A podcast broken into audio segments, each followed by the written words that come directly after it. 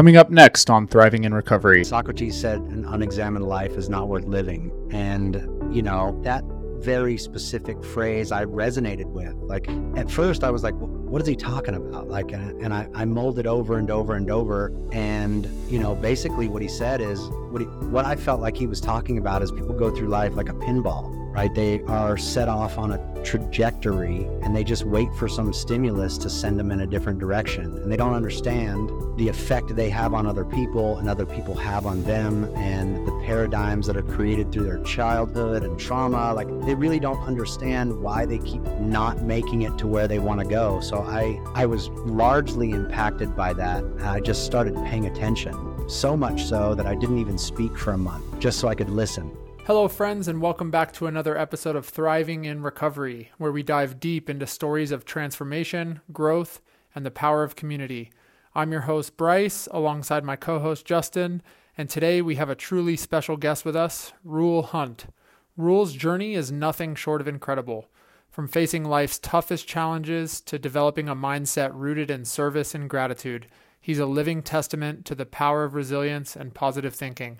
So sit back, relax, and get ready to be inspired. Let's dive in.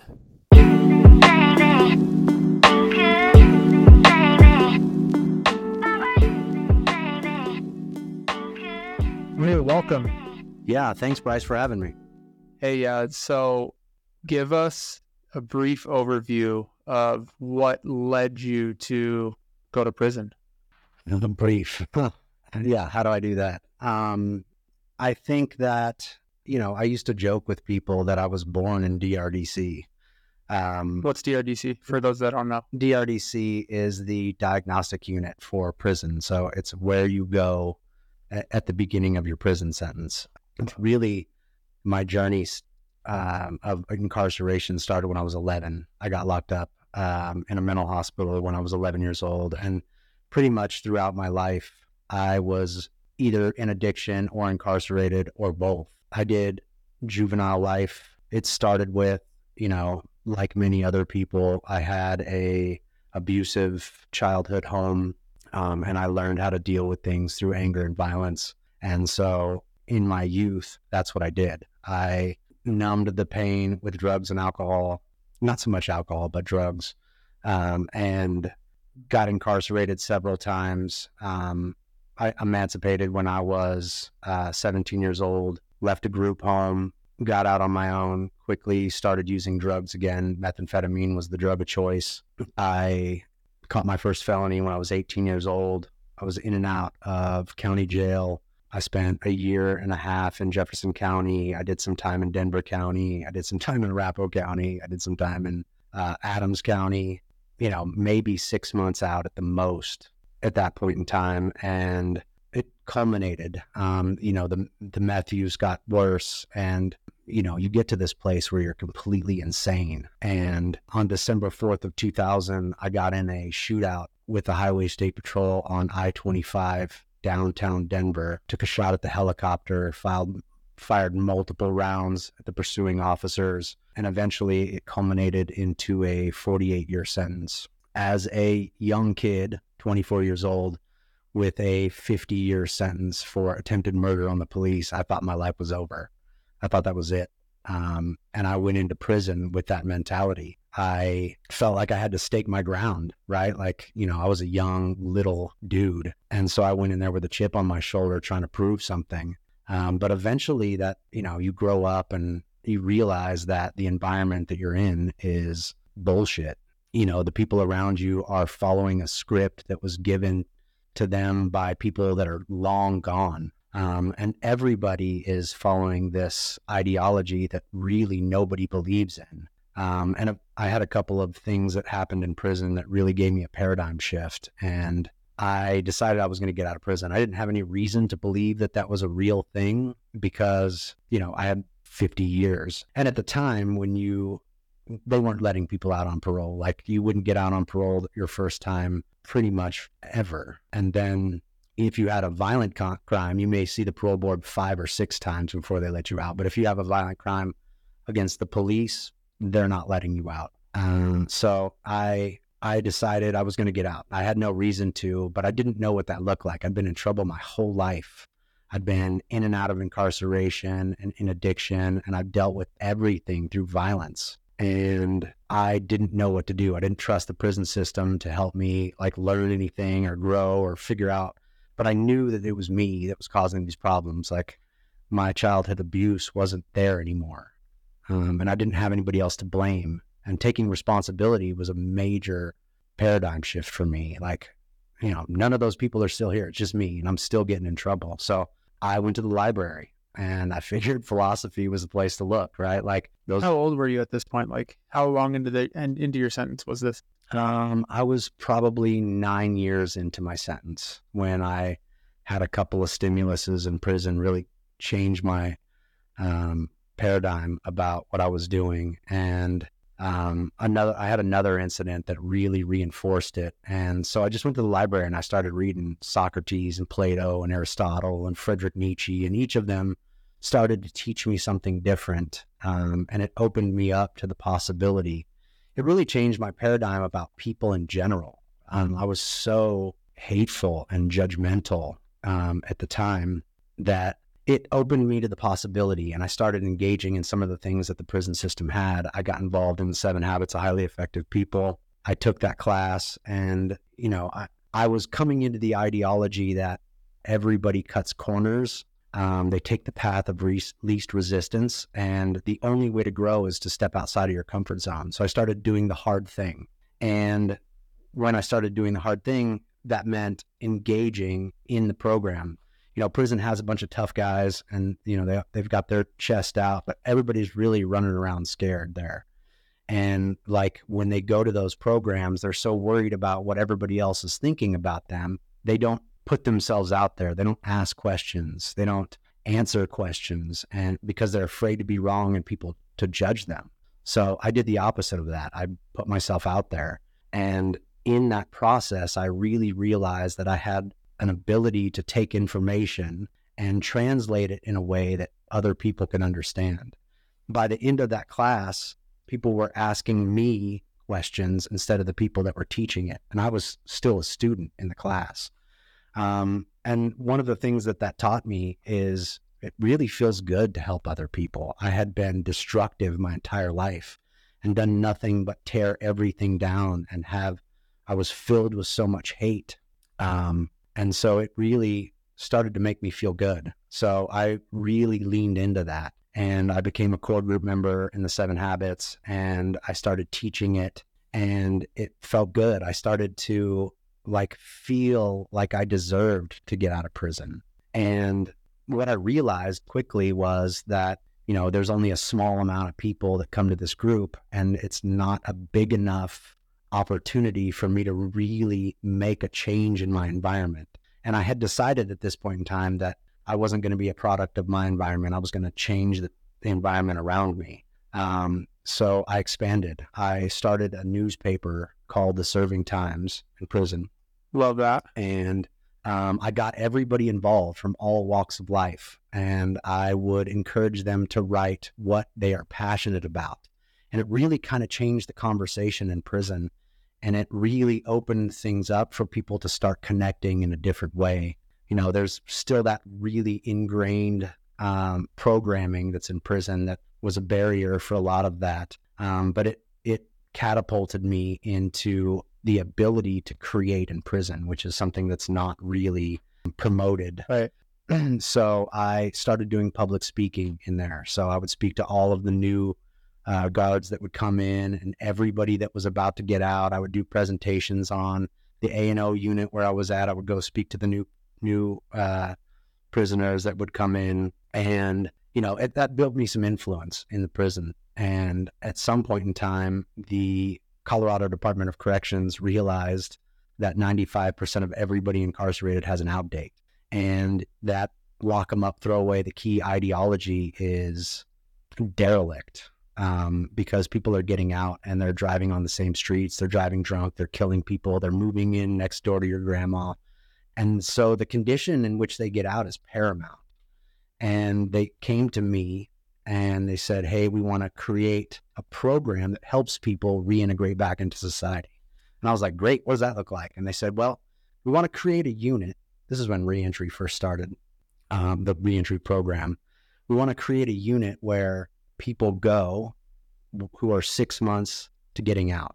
And we want to move you and a couple of your friends in there to change the conversation. And I really didn't want to do that because I'd been in there at the time. Um, th- this was much later. I'd probably been in prison for about fifteen years. And this is like five years after you took that first Seven Habits class. Yeah. Yeah. And they told me, you know, we want to move you in there. I, I still had thirty-five years left on my sentence. So living in a unit where people are getting out every day. Oh, sucks. Shit. Because I don't get to get right. And I'm seeing people pack up and leave every day. Right. Um, but I was already invested in the whole process at this point in time. And I was bought in to really making a difference. And I had an ability to do so. So I agreed to move into that unit. And they said, we also want to create a program that helps change the mindset. Um, because at the time, there was a fifty-three percent recidivism rate in the Colorado Department of Corrections within three years. Within seven years, something like seventy-six percent. Level three quarters of the population was going back. And it's just because it's it's a training ground and it's a totally different environment. And it completely embeds paradigms that are detrimental to being able to function outside. Right. So they said, we want to create a program to help change that mindset. I said, great. What does that look like? They were like, we have no idea. We were hoping you would know. And I was like, uh, okay, well, let me, uh, let me think about it a little bit. So I went back into the unit and I talked to a couple of my buddies who also taught Seven Habits. They're both lifers actually, and are still in prison. And, uh, I was like, you know, they're like, what are you doing? Right. You're putting yourself way out there. You're going to get thumped in the head. But I was, I wanted to be a person whose actions match their words, right? We're sitting here teaching people, like, why not put some skin in the game? Because there are different ideologies in prison, right? There's the lock them up, throw away the key. And when you start stepping outside of that role as a prisoner, then those people who see you as just a prisoner, they go on the offensive. All right. Um, and, and, you know, so they helped me, but they did it quietly. You know, they were like, so we, we, we had seen, um, Weldon Long. You actually met Weldon yep. Long at that event that we went to. Uh, Weldon is a New York Times and Wall Street Journal bestselling author. He's a renowned motivational speaker. He's an entrepreneur.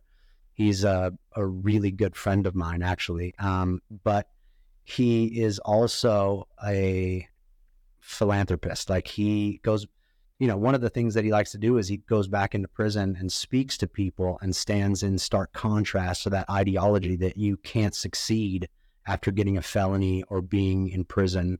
And it's something that gets ingrained in you, right? Like, you feel like people can see that you've been to prison, and so they don't give you opportunities. They won't rent you a place or sell oh, you a house. Or... We both know. I mean, both Justin and I, yeah, we didn't tell you this beforehand, but uh, Justin and I both served time in prison as well. So, hello. Yeah. So we know. Yeah. Yeah. So we know. Yeah. So, so he, he would come in and like give these speeches about, um, you know, how good he's doing, basically saying, you know, it doesn't matter what you've done. You can create anything. And, you know, he's such a powerful speaker that it, it really m- made me want to read his book. So I read his book. His second book, The Power of Consistency, is basically his ideology. Um, and I had read his book and I started practicing the principles within. It's essentially the law of attraction, how to manifest things into your life. And ironically, it was a blueprint that he created in prison because he'd spent some time in prison, um, to this life of success and prosperity. Um, and so I, you know, I went back to him and I said, well, why don't we create a program based off of this New York Times bestseller book to change that ideology? And they were, you know, there was mixed reviews and um, there was a lot of turmoil, um, but eventually they let me give it a shot. And so we put together a program, and they're, they're you know, one of the things that the lock them up, throw away the key side said was, well, we don't want this program based on you, right? We want to be able to take it to any prison, package it up, and have anybody teach it. I want to implement a prison program that's based on one inmate or three inmates.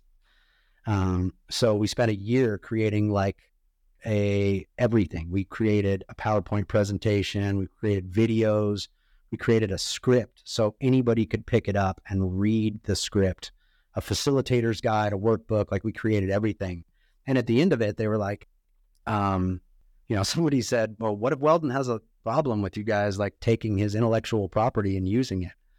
And my thought at the time was, why didn't you think of that a year ago? Why'd you let us spend a year working on this program?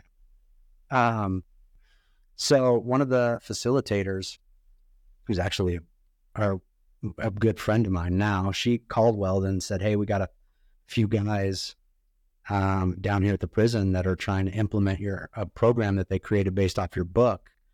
And we want to know if we can run it. And so Weldon drove down to the prison in his Ferrari, and they shut down the visiting room, and me and two of my buddies did like a presentation up at the pulpit um, about this idea of his program helping people reintegrate back into society. And he loved it. He funded it. He even helped me teach it. He came down into the class and helped me teach the program. Like, I was up at the front teaching it, and he's like, wait, wait, wait. You know, he got all excited, and he's like, hold on, let me show you how to do this.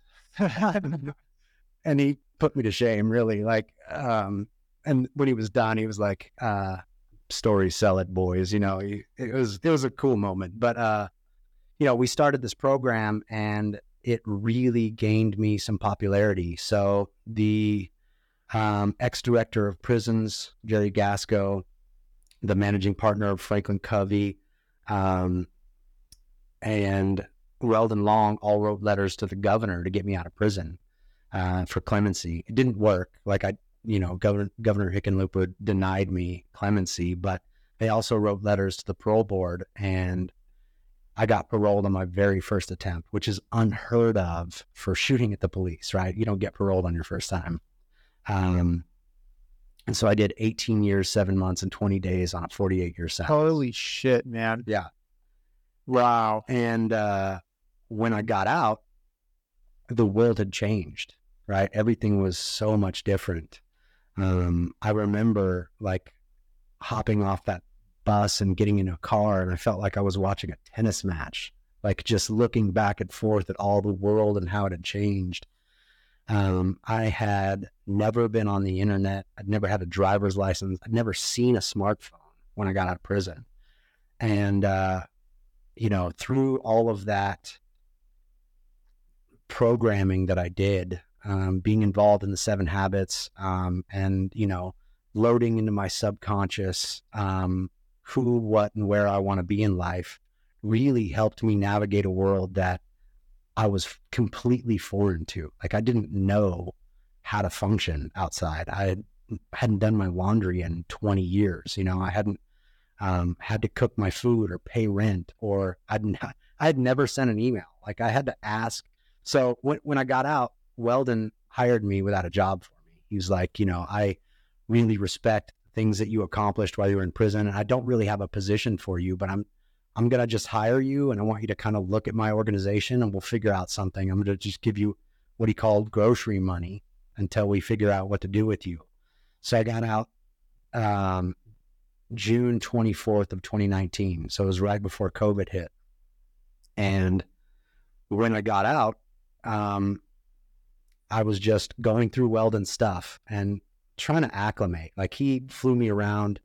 Um, he's like, you know, you're, you spent eleven years in one building. We got to get you out. So he flew me to the Poconos, and like, he does these big events, and um, it was really cool to get out and move about the cabin. Um, and, you know, he handed me a computer. He's like, we, we work remotely. And I was like, what? I don't even know what to do with this thing. Like, I couldn't check my email. I really couldn't check my email. I didn't know how to send a text message. Um, But he handed me that computer. And then when COVID hit, um, all of his teaching and speaking engagements came to an end, right? Everything got shut down. So he created an app, and he essentially gave me seventy-five thousand contacts, because he's a, he does a lot of sales training and mindset training um, in the H V A C, plumbing, and electrical industry. And he'd been doing it for years. So he had all these contacts. He's like, here's a MacBook, here's seventy-five thousand contacts. I'm going to let you work part-time with my personal assistant, and here's a marketing team go sell it. And uh, it was a daunting task, right? Like I'm, I'm talking to the marketing team, like, how do I send an email? How do I check my email? And so we had to start from there. Like they were giving me the basics on how computers worked, essentially. So funny. Yeah. Um, and, you know, I, I could see their frustration. Like they were like, man, this guy's not going to make it. There's no way he's going to be able to do this. Um, but I just kept plugging away, right? I just sat in my room and I was just on the computer. I would go down to the, you know, the Genius Bar and get some training and like do anything that I could to figure out how to do this. Well, within a year and a half, we built that company up to a super successful company. Um, we combined with this other company that had um, people in the industry in eight different countries. Um, and we were selling something like six hundred thousand dollars a month worth of the subscription to this application. Now, I'm not going to take any credit from that. Weldon made a really, really good app that was really um, beneficial to the industry that he was doing. But for me to be able to like jump in, I, I didn't know what an app was. Right. Sell this app. You're coming in not knowing how to send a fucking email. Yeah. And you're, you know, getting on the ground floor of this, you know, fantastic business and getting to learn in real time. Like that's, it's pretty badass. Yeah. And, and, you know, it was a great opportunity. He taught me so many things that I still use today. Right. Um, and we were really successful, like six months out of a twenty years of being in prison. I bought a brand new Audi. I had a really nice house in Centennial. Like I was making really good money. I was doing I was being really successful, but I didn't love it. I was just, I had traded a prison cell for a room where I sat in front of my computer all day. I was just in a different room. It was a nicer room, but I wasn't really doing anything and I didn't feel fulfilled. So I, I, I talked to Weldon about it and I told him, now I got to do something else. And I quit that great job and took a risk on myself. Let me back up a little bit. Um, after getting out of prison, a lot of the people that I had met, which essentially is my whole life, right? I've pretty much been incarcerated my whole life. So a lot of the guys that I'd known for many years in prison were getting out. And like the fentanyl epidemic is crazy. And it was killing everyone. Like all of these old, tough guys that I've known for you know, so many years in prison were getting out and either dying in motorcycle accidents or ODing on fentanyl. And I was going to all of these funerals. And uh, what happened was a, a really good friend of mine, Cassidy Rhodes, um, who I thought was invincible, right? He's, um, he's, he's a trip. He was a little, little bitty wiry dude that everybody was afraid of. He was just an animal. Um, He, you know, ran from the halfway house and OD'd on fentanyl and died. And I went to his funeral and I had had enough. Like I'm, I have to do something about this. I didn't know what I could do, but I at the same time learned about peer coaching and sober living and kind of what's going on out here. And that led me to make a decision to quit that cushy job and bet on myself and start doing some peer coaching. So I joined up with, at, at the time, a friend of mine um, and started doing a little peer coaching and got involved in this um, industry. And, you know, it, it's not exactly what I had been doing in prison, but it almost the exact same thing. The, the people in prison, they struggled with drugs and alcohol too. Um, but I had been, for a decade, like really working with people, trying to figure out what, what it is that they've got going on and how to get out of their own way. So I started doing this and I really enjoyed it. And I really saw the ability to make a difference in people's lives, right? Sometimes um, they just need somebody there, and that's what we do. We meet people where they're at, which is something that's super cool. Um, Denver has a ton of resources and there are a lot of things out there to help people in those places, but they're, they're a situation where they either catch the bus or they drive over to this thing they get the resource, and then they're back in life by themselves, dealing with the same stressors that got them into this situation. And so I saw an ability for us to meet those people where they're at and really make a difference, help them work through those mindset issues that cycle them back into drugs and alcohol, right back into detox, into the rehab, out and repeat. Um, and, you know, I took the lessons that I learned from Weldon, which is essentially designing your life, right? Most people, they get up and they get a routine going on and they think, you know, I get up, I, you know, take a shower, make some food, go to work. I've got to pay the bills, come home, got to do the laundry, and it's repeat. But they don't really figure out what it is that they want to accomplish in life, right? They are focused on the vehicle and not the end result. And the thing about Weldon's program and the thing that I do now is I created a prosperity plan. It's called a prosperity plan. And essentially what a prosperity plan is, is like who you want to be as a person, right? Oftentimes people act like they are controlled by themselves, but not controlling themselves, right? Like a runaway train. Like, I always do this. I don't know why I do it. But they don't really focus on why they do it and what they can do to do different. So I get up and I write down who I am as a person. Like, I'm a man of character, honor, and integrity, right? Every morning I tell myself that. And I always hold the courage to do what I know is right. And I consider others and myself before I make any decision. And that sets the tone, right? Like, I remember every single day who I am. That way I don't get lost during the day. And designing your life around that, right? Like, what is it that I want to accomplish? It's not, I'm living to get some job just to pay the bills and make it, make it by. I really want to get to an end point. So figuring out what those things are and how to get there is what a prosperity plan is. And you write them in the present tense, right? You can load that into your subconscious and make yourself believe you are that person.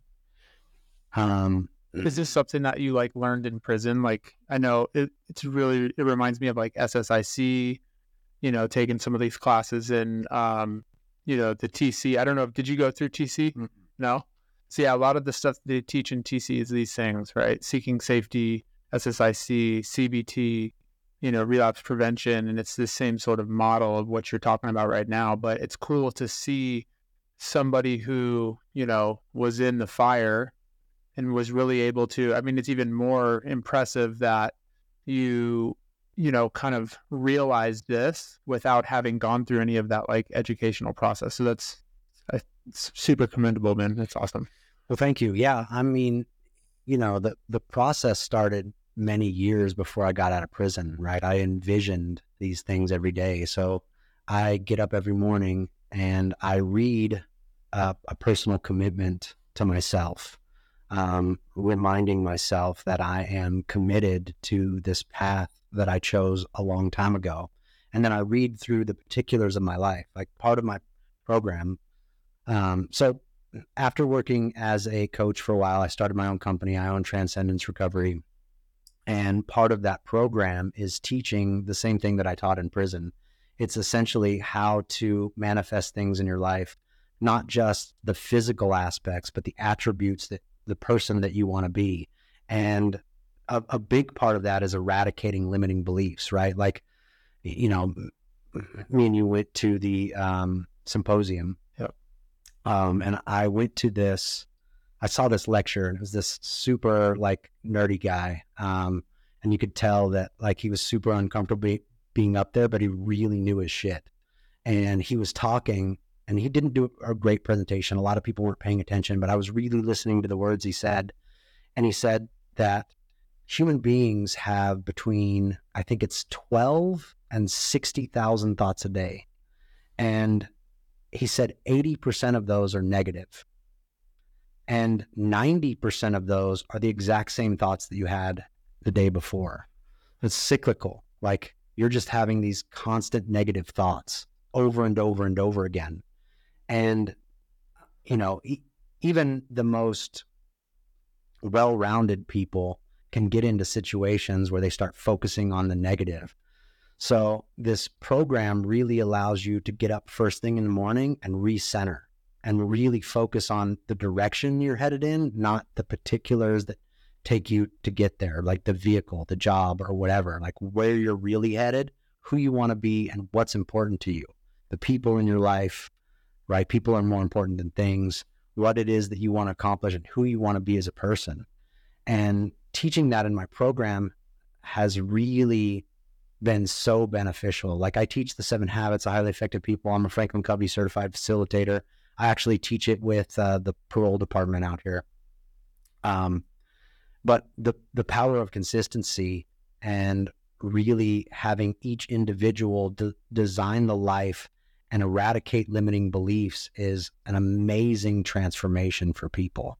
And, you know, it's really hard to get people in that mindset because uh, people who have been in addiction for so long, they just have so many failures over and over and over again. And they put forth e- effort um, and they can't seem to get anywhere. It feels like they're spinning their wheels. So to get them to like dream big and think outside of their current circumstance is really difficult. But as we go through the program and, you know, kind of sharing my story, you know, I, I work with a lot of people who come out of D O C too. And they, you know, they, they come out and they're like, you know, I was in D O C for two years and I just can't do this. And I'm like, bullshit. I mean, let me tell you a story. Um, I, I spent twenty years in there and I didn't know a damn thing when I got out of here, but you can absolutely do it. And so, you know, the, the ability for me to have been in their shoes really makes the difference in being able to show them that they can do whatever it is that they want to do. And we're having quite a bit of success with it. It's, it's the thing that propels me forward. So now we're growing as a company. I've got a bunch of coaches. Um, we're doing D U I classes. I'm starting to open up some sober living houses. In the future, I want to open up a treatment program. Really want to create a community that um, works with the golden thread, right? Like the whole co- continuity of care. Um, but also, right, the, the opposite of addiction is connection. So I want to create those places where people can go. One of the problems that people have in addiction is relationships. It's one of the biggest problems. It's one of the things that leads people back to relapse over and over and over again. Um, So what I want to do is create a pe- a place where people can go and find like-minded people and not have to worry about, you know, drugs and alcohol in that environment. Um, yeah, you and I both share the same vision or similar visions in the sense of, um, you know, really creating that community, creating opportunity for people to connect on a different level. So that's super cool. Um, I have a ton of questions. I know Justin has a ton of questions. Yeah, sorry, Justin, it went off for a little bit. It's all good. Um, Justin, you want to start off with some questions? I know you, you kind of dive into some really um, intellectually backed things that I might not see. So fire them off, my guy. I do. I, I have a couple, and just I want to take you back into prison just for a little bit, and then uh, we'll talk about uh, your getting out. You had mentioned reading books, Socrates, Plato, Uh, obviously, Seven Habits of Highly Effective People. You met Friedrich Nietzsche. I would love to know the most impactful book or books that you read while you were in prison. Um, you know, each one of them taught me something different, right? Socrates said an unexamined life is not worth living.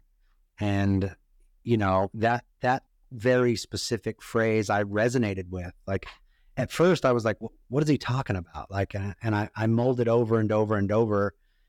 And, you know, basically what he said is what he, what I felt like he was talking about is people go through life like a pinball, right? They are set off on a trajectory and they just wait for some stimulus to send them in a different direction. And they don't understand the effect they have on other people and other people have on them and the paradigms that are created through their childhood and trauma. Like they really don't understand why they keep not making it to where they want to go. So I, I was largely impacted by that. I just started paying attention, um, so much so that I didn't even speak for a month, just so I could listen. Um, and really, that started everything. Um, you know, Friedrich Nietzsche has this philosophy about being clean with yourself. Um, and one of the things that I learned, I think it's in Zarathustra, uh, one of the, one of the things that I got from that after reading it over and over and over again is essentially, um, rationalization and justification. So people, um, prevent themselves from getting to wherever they want to go or being the person that they want because they make those rationalizations and justifications and alleviate themselves of any responsibility for taking a step in the direction of their dreams. That was a huge paradigm shift for me too, because I was that person that used that victim stance mentality from my childhood to justify all of the things that I was still doing in prison as an adult. Um, one of the best books that I've read that really had an impact on me was The Seven Habits of Highly Effective People. Um, Stephen Covey has a great insight into the human condition.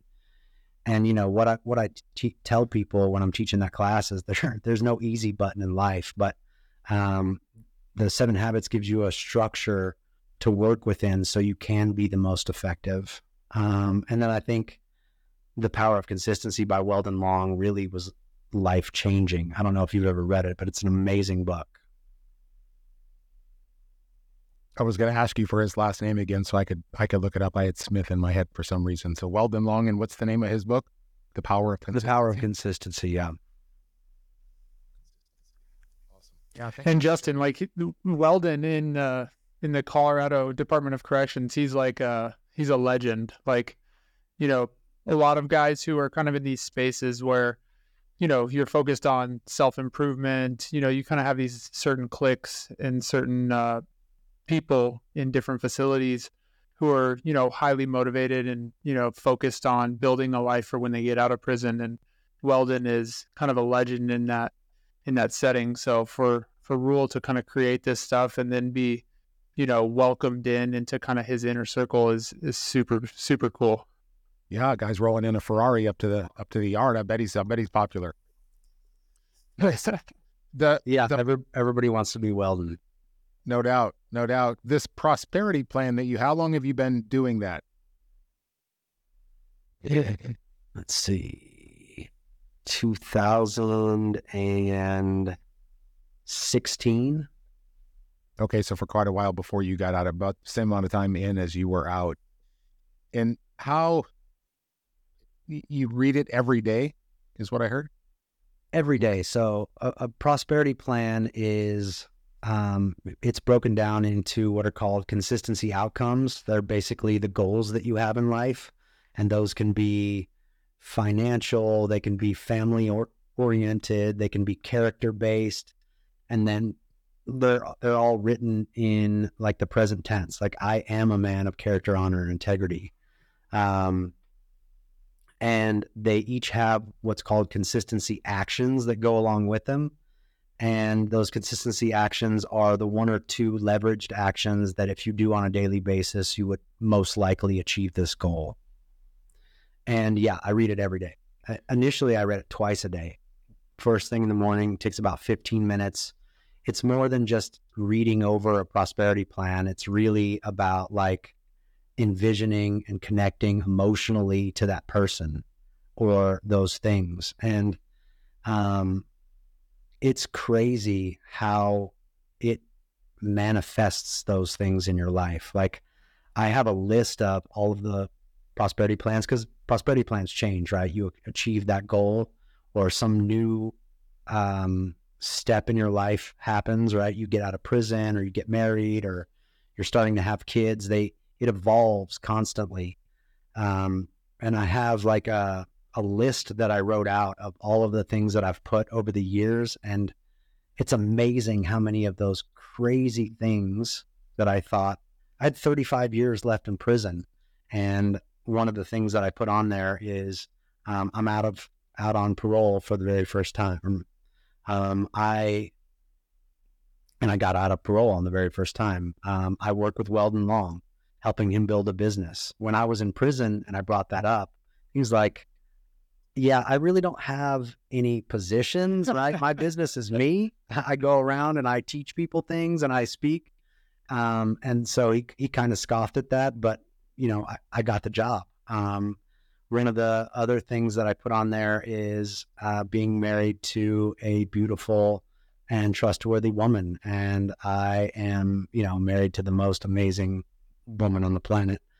Maybe a little biased, but, um, you know, those were... Tara's great. She'll listen to this. She is. She's awesome. Yeah, she's super cool. Um, and, you know, those were fanciful ideas when I was sitting in prison for shooting at the police with thirty-five years left on my sentence. Um, you know, I and it, it's amazing the things that I've checked off the list, and it's amazing the things that I have um, on the list for the future. One of the key things that I think is one of the most important things, at least that I take away from that, though, is like you talk about manifesting, but you said a key word in there, and that's action. Yeah. Right? None of this shit happens unless you're taking consistent and deliberate action. And so I think, you know, one of the things that a lot of people with the law of attraction or manifestation get hung up on is they, you know, they connect with that emotional sense and they visualize and they um, do half the work, right? But there's still the other half where you got to take action and, and really make it a reality. So for sure. Yeah. Like that's part of the prosperity plan. The consistency outcome has two actions that will get you to achieve that goal. And one of the, um, the biggest advantages of that is like being very specific about it, right? Mm-hmm. Like, you know, the human conundrum is knowing exactly what you need to do. Most people know exactly what they need to do to get wherever it is that they want to go. They just don't do it because it's a little bit easier not to. Like if you want to weigh one hundred eighty pounds and you're two hundred fifty pounds, you have to go to the gym and eat healthy, right? It's not rocket science. You know exactly what to do. Doing it is the hard part. So like waking, waking up every day and reading that you do this thing four times a week for, you know, two hours or, or an hour or whatever. If you're telling yourself that every day, the chances of you actually going and doing those things is, becomes much higher, mm-hmm. right? Instead of having this fanciful dream and this idea about what you want to do and never taking steps to achieve it. And where did you learn about the prosperity plan? That was Weldon. Yeah, he. Uh, that's that's basically what the power of consistency is about. It's about creating the mindset and... Um, you know, writing out a prosperity plan and doing what's called your quiet time ritual every day. And basically it's just a refocusing on where you're headed in life. Um, you know, people get caught up in the close to the trees and can't see the forest, right? Think about like how it was in the fifties where gender roles were very defined and it was the man's job to provide for the family. So he would go out and he would work his fingers to the bone and he would get so focused on providing for the family, he would neglect his family and they would leave, right? He's getting caught up in the vehicle to achieve that goal and forgets about where he's headed. So this allows you the opportunity to get up every morning and remember what the goal is actually and not get caught up in how you're going to get there. Yeah, I, lo- I love it. I'm going to download his book or, or I'm going to get it in some fashion here uh, in the next little bit, as soon as we're done with this. I, I want to switch gears a little bit, and you had said people are more important than things, and go back to June twenty-fourth, two thousand nineteen. You talked about all these things in the world that had changed. There's texting and emailing, and uh, I spent, spent fifty months in prison, so like a fraction of what you did, and the world had completely, I mean, the toilets started flushing themselves. I'm like, what is going on? I mean, there was a lot of things that were different, but how had the relationships in your life changed over those eighteen years, seven months and twenty days? Oh man. Um, I have a huge family. So my father is number one of twelve. We are one hundred three on my father's side. And I didn't talk to any of them when I first got locked up. I didn't have any relationships at all. I was essentially, uh, fresh in prison as a young man, all by myself with a fifty year sentence. Um, and, you know, through, through that growth, um, in prison and really like working on the trauma, right? You know, a lot of my trauma was based in my childhood. And so forgiveness is a super important thing. Um, so I reached out to, you know, my family members and like rebuilt those relationships, um, really just reaching out for forgiveness for me, not them, uh, so I could let that go, because I held on to that uh, victim stance mentality for so long and it didn't serve me. Um, and that, that's really what I think forgiveness is, is about. It's about you letting go of that shit and not letting it drag you down anymore. Um, and through that process, I just started building um, all of those relationships with my family, and, um, you know, everybody loves me again. I, uh, I went to a family reunion shortly after I got out, and there was maybe eighty of us there. And, um, you know, I had been writing and calling, and people had been coming to visit me from all over the country. Um, and, you know, part, part of the seven habits is, was really vital in that. Um, habits four, five, and six are all about the public victory. They're about, uh, relationships, the understanding of the give and take and trust, and like communication, how to listen to people.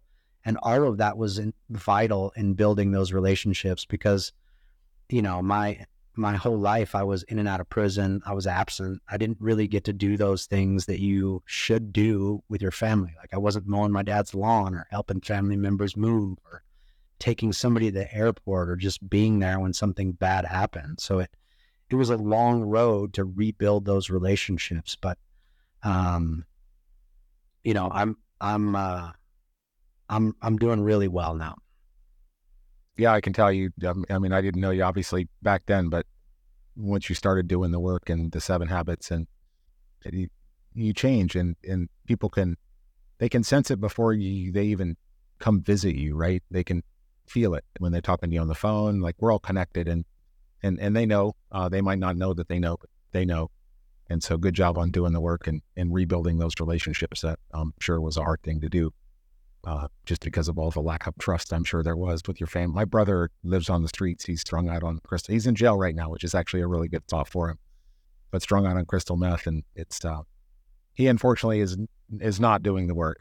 He's, he's, he's in the victim mode still, and he's in his fifties, and I pray that one day he'll change. My mom doesn't think he will, but you never know. He might. So yeah, it's, it's, uh, it's hard. Yeah, it's a it's a real difficult road, um, and you know, I'm I'm a mindset guy, right? Like, I'm I'm all about the mindset, and that paradigm shift um, is sometimes really difficult to get. And you know, I sat in prison and watched people come in and out, in and out, in and out, while I was there the whole time, uh, thinking, man, you know, there's there's no there's no right answer for everyone, right? There's no easy button, and you know, it's really difficult sometimes for people to get it. And you know, then they get old and they're still doing the same things and not figuring out. It's it's a tragedy. You know, that's what me and Bryce are are trying to make a difference in right now. It is. It is for sure. Are you, I see you got a Breck shirt on. You're a skier? Uh, actually, this is fourteeners. I'm a mountain climber. It's got all the fourteeners on the back. Okay. Of the Colorado. Nice. I was going to say, skiing's a thing. I learned to ski as a kid. I, ski, I, was, I was a ski racer as a kid. I've skied my whole life. I was going, man, if you've been in prison for twenty years, not too many people in prison twenty years are skiers today. Yeah. Uh, just is it. it. I uh, I actually grew up on skis. I love skiing. Um, I didn't do it for a really long time. And when I got out, um, I spent all those years in prison, like on the weight pile doing squats. So I got out, I was forty-three years old when I got out, and I went to my first ski slope. I was, I went with um, a, a young lady at the time, and we were going skiing, and I was like, holy shit, my knees are not prepared for this at all. Um, unluckily, but you know, fortuitously, um, she crashed on the first run, uh, and that was the end of our ski trip. So I've been on one run since I've been out. Um, I've been focused. One and done. Yeah, that's it. That's all you need. Yeah. Um, I would love to get back on the slopes. Uh, I'm just currently in the process of, you know, building this business. I want to touch on the catalyst. Was there anyone in particular who kind of helped encourage you to go to that first Seven Habits class? Um, yeah, there, there was somebody who, so I was already on the path before I went to that Seven Habits. I had been reading philosophy, um, and I was like open to the possibility. Um, but a friend of mine who is an amazing human being, um, he has been in prison for, I think, twenty-nine years. Um, when we were, so I, I spent most of my time incarcerated in Buena Vista, and, uh, he was a gang leader in Buena Vista at the time when I was kind of running amok too. Um, he went, ended up getting in trouble and went to C S P, and I didn't see him for many years. Uh, he kind of had the same paradigm shift. Um, and he was teaching when, when I left, uh, Buena Vista, I went to the prison that he was at, and he was teaching the Seven Habits, and he had really made that change. Um, he'd come to the same conclusion that, you know, this, this whole thing is for young kids and it's all bullshit. So, um, he, he actually was like, you know, come, come to this class. And I was, I was already on the path of like doing whatever I could. I was open to anything. Um, but he was my core group member, and he taught me. Later on, he actually helped me create that program, The Power of Consistency. He um, has gotten his associate's, his bachelor's, and his master's degree in prison. He's actually the very first ever professor who's teaching college classes while being in prison. Wow. He works for Adams State University. Um, he's in the process. His name is David Carrillo, and he is in the process of waiting on the governor to see if he will grant him clemency. Wow. But he was, uh, he was my partner in crime in there. Um, so I asked the question, not knowing kind of chronologically, um, what sort of characteristics one individual might have who would sort of take you under their wing and say like, hey, but I guess that you, the answer to the question was, you know, you had already kind of gone down that path. I guess, what was it for you? Was there any like aha moment or, you know, breakthrough moment for you to where, you know, there was either a circumstance or something happened to where you were like, all right, I'm fed up and now enough is enough. And I want to, I want to change. Yeah. Yeah, there was a couple of incidences in prison, um, and I guess I'll share them. I, I, uh, so I was in prison one time, and I got into a fight, and I went to the hole. And years before, I had gotten into an altercation with this, um, this C O, corrections officer, and uh, he was a rookie at the time, and we got into it, and he was wrong. And he ended up getting in trouble, and they moved him out of the unit. Like, he called responders on me. They cuffed me up. Um, they, they took me down to the shift commander's office, and I was, I was working in the kitchen at the time. And my boss in the kitchen came in there and like reamed him out and told him that he was a hundred percent in the wrong and that I didn't do anything wrong at all. And he held a grudge against me for a long time. Years later, he became a lieutenant. And when I went to the hole, he took my photo album. And when I got out of the hole, I, there's in Buena Vista, there's like this, it's an A and O unit now, but it, it's, um, or it's not an A and O unit now. It was an A and O unit then. So when you get out of the hole, you go there before they send you back to your general unit. And when I got all my stuff, I noticed that it wasn't in there, but the person who had packed up all my shit had um, wrote it on the list as being in there. So I knew that he had taken it. And, and when I went up to the front, so the way that the A and O unit is set up is there are two sides. So there's the east side and the west side, and you go down and there's a bunch of cells down here, and there's a bunch of cells on this side, and then there's a big vestibule, and there's two cages where the guards sit. And they lock themselves in the cages, and they can open the doors and shut the doors, and they basically stay in there uh, when they're not walking around. And so I went back up. Everybody else was locked down. I went and got my property, And I went back up to speak with her about my property. And she called down to the property room, and, you know, he was, he was being a, a jerk about it. He told me that, um, you know, if there was any property in there that was mine, that I got it, and that he didn't have it, and that he didn't have time to go look around, and that he was leaving on vacation, and that maybe he would look for it when he got back. And, you know, it, it seems like a real small thing. It's a photo album, but, you know, I'd lived in this toxic, violent environment where the best thing that happens is every three months you get Jolly Ranchers, right? Like your world gets really, really small. And my photo album had pictures of like friends that I had lost. I didn't, didn't know where they were or what was going on. Old girlfriends, family members who had died. And it felt like my only bit of humanity left, and this person took it from me. And I went up to the cage and I asked her about it, and she had that phone call, and she hung up, and she's like, he doesn't have it, you know? And I was like, fuck that. Call your friends. I want to fight. Like I lost my shit. Um, and I was like, call the goon squad. And years later, on her first day, she was a sergeant at the time. On her first day, she was in the kitchen where I was, and she was like frozen stiff with fear. And me and one of my buddies had gone over there and like made her laugh and kind of like alleviated some of the tension that she was having.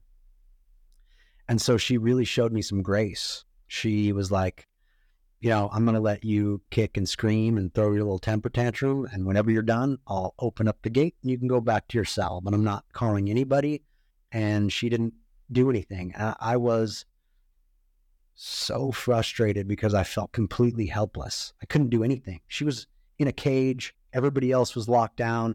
And I was just essentially locked in this vestibule, and there was nothing that I could do.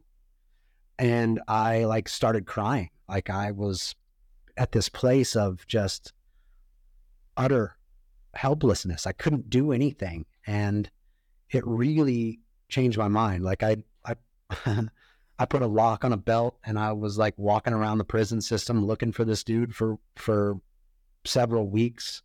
Um, I was going to do him some serious harm. Um, at, at the time I was still, um, you know, with the ideology that this was going to be the rest of my life. And, you know, you know, prison, prison has this way of like scripting, like you can't be a punk or nobody can take advantage of you at the time. And I felt like this dude had like really taken advantage of me, and I wanted to do something about it. Um, but it really started getting me to think about like, I'm always in these situations all the time, and I can't blame it on anybody else. Um, I'm the only one still here. I'm the common denominator. This has got to be me creating this stuff. And that was, that was the, the beginning of my, my paradigm shift. Mm. Um, and then, and then later on, I was, uh, at the time in prison, I was involved in like this religious type group, the, the Asatrus. It's like a Viking religion. Um, and you know, for a long time, it was kind of run as a kind of like a gang, like you had to enforce rules. And I was like, had been there for a long time, and I took it really seriously. And there were a couple of guys in prison in another unit that were a part of a gang. I was not a part of a gang.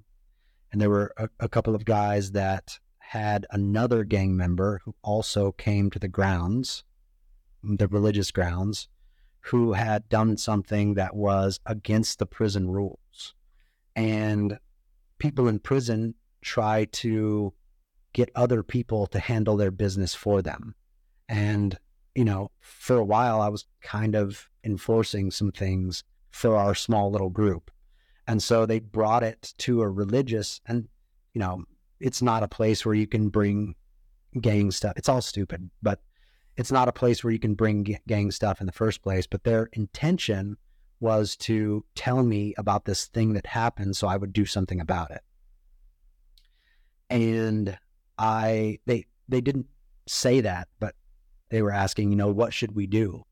And I told them, you know, you know exactly what you're supposed to do. These rules are cut and dry. Like, you're in a gang, like, you know, it, if your your gang member does something wrong, you have a certain set of things that you need to do to take care of that. And everybody agreed, and everybody split their ways, but they didn't really want to do anything. They wanted somebody else to handle it for them. So they started talking shit from the other unit and sending messages. And, you know, we were very segregated in that prison. So the only way that they could get information to our unit was, you know, some of the people from my units and them worked in the same unit. And so I listened to this drama for two months. I really didn't say anything. And then when we had our next religious ceremony, you know, the, the guys in my unit were pumping me up the whole time. They're like, you know what so-and-so said, and, you know, they're talking shit and they can't get away with that, and blah, blah, blah. And so, you know, there's, there's this drama that was building for two months.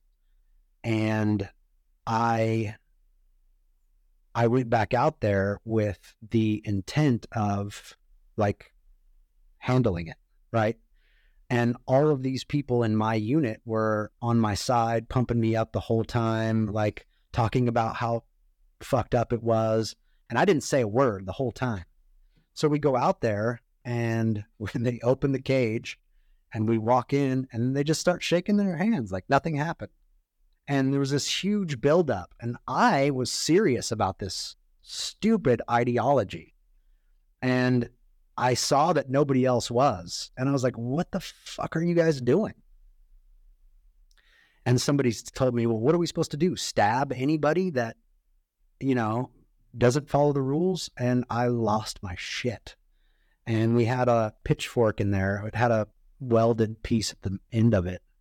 Um, and it was for the fire, to stoke the fire with. And I picked that up and I said, I'll stab every one of you motherfuckers. And I started chasing them around with a pitchfork, swinging it around, trying to kill Peach. Oh, my God. And at the end, you know, the, the cops ended up coming, and, you know, it was a situation. Nobody got in trouble. They didn't really see anything. People were, like, climbing over the gates.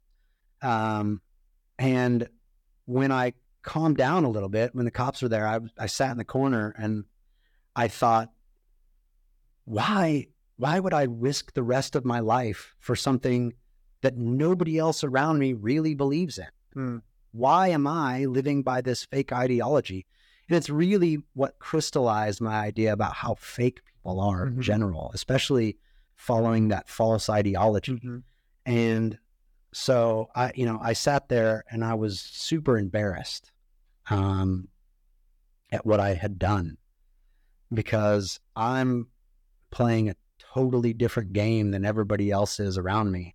And this is what got me here in the first place, right? Like, not really living by what I believe, by living what other people believe or what other people tell me and how to be. And I always thought of myself as a leader and not a follower, but I was following this ideology and it was bullshit, and I'm ready to kill or die for it, which is crazy to me now. Mm-hmm.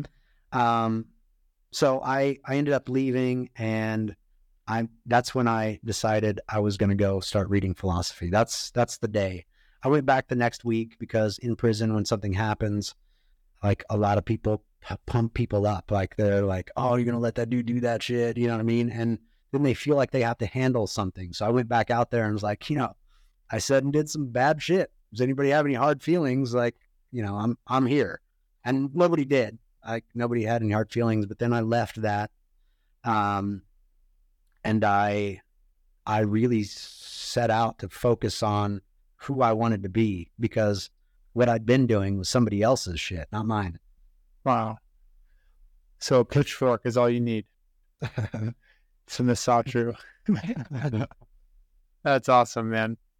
Well, um, I mean, we, first of all, I just want to say thank you for just being the person that you are. You know, we've gotten to know, know each other over the last couple of months, and, uh, we're working on some projects together that I'm really excited for and really look forward to that. I think this will be the first of, of many episodes. I think we can kind of dive into a lot of stuff. I mean, this was a jam-packed episode, and um, I want to really uncover some of the stuff that, you know, we touched on, especially like uncovering more about your prosperity plan and how we can offer up practical tips for people, how they can implement that in their own lives if they're not local, or if they are local, how they can get in touch with you or I. Um, same goes for Justin. You know, uh, he's doing really good work up in, in Alaska with some really cool organizations as well. And so we just want to be an outlet for people to um, be able to get the resources and support and help that they need. Um, so I just want to say thanks for coming on, sharing your story, um, and, you know, just sharing some insight as to who you are and the man that you become. And Um, I really look forward to what the future holds for us, and appreciate you, man. Yeah. Thanks, man. Thanks for having me on. And, um, you know, I, I also love what you do and want to contribute to everything you do. Everything you do is gold. Um, and your intentions and your ethics are amazing. And I'm honored to be here. I appreciate you giving me the opportunity. I don't know how you get, got me to tell those two stories. But... I mean, I was going to stop you when you were talking about it from the first, because you kind of like glossed over them. And I was like, nah, we're going to go back to that. I want to hear a little bit about it. That's funny. Yeah. Yeah. Oh, but I appreciate it, man. Thank you. Justin? Yeah. Thank you, Reuel. I uh, love how you've taken manifesting bullshit into manifesting great things in your life. And I love that you're teaching other people to do the same. You you strike me as a master manifester, and, and that's something I, I strive for in my life. I've already downloaded the Weldon Long audiobook, and I'm looking forward to getting unpacking that one as soon as I'm done with that one that I'm currently on. So thank you so much for your time today and your stories. And I look forward to getting to know you better and getting, getting more into the work that you're doing today. I think it's fantastic. Thank you. Yeah. Thank you for having me. Um, and you know, once, once you do, if you do want to create a prosperity plan, there are some very specific tweaks that you have to make to it to make it really successful, but please reach out to me. I'll help you. Uh, Where can people find you at? They can find me on my website, transcendence recovery dot com. Um, just reach out to me there and I will follow up. Awesome. Clear, man. Thank you. Talk soon. All right.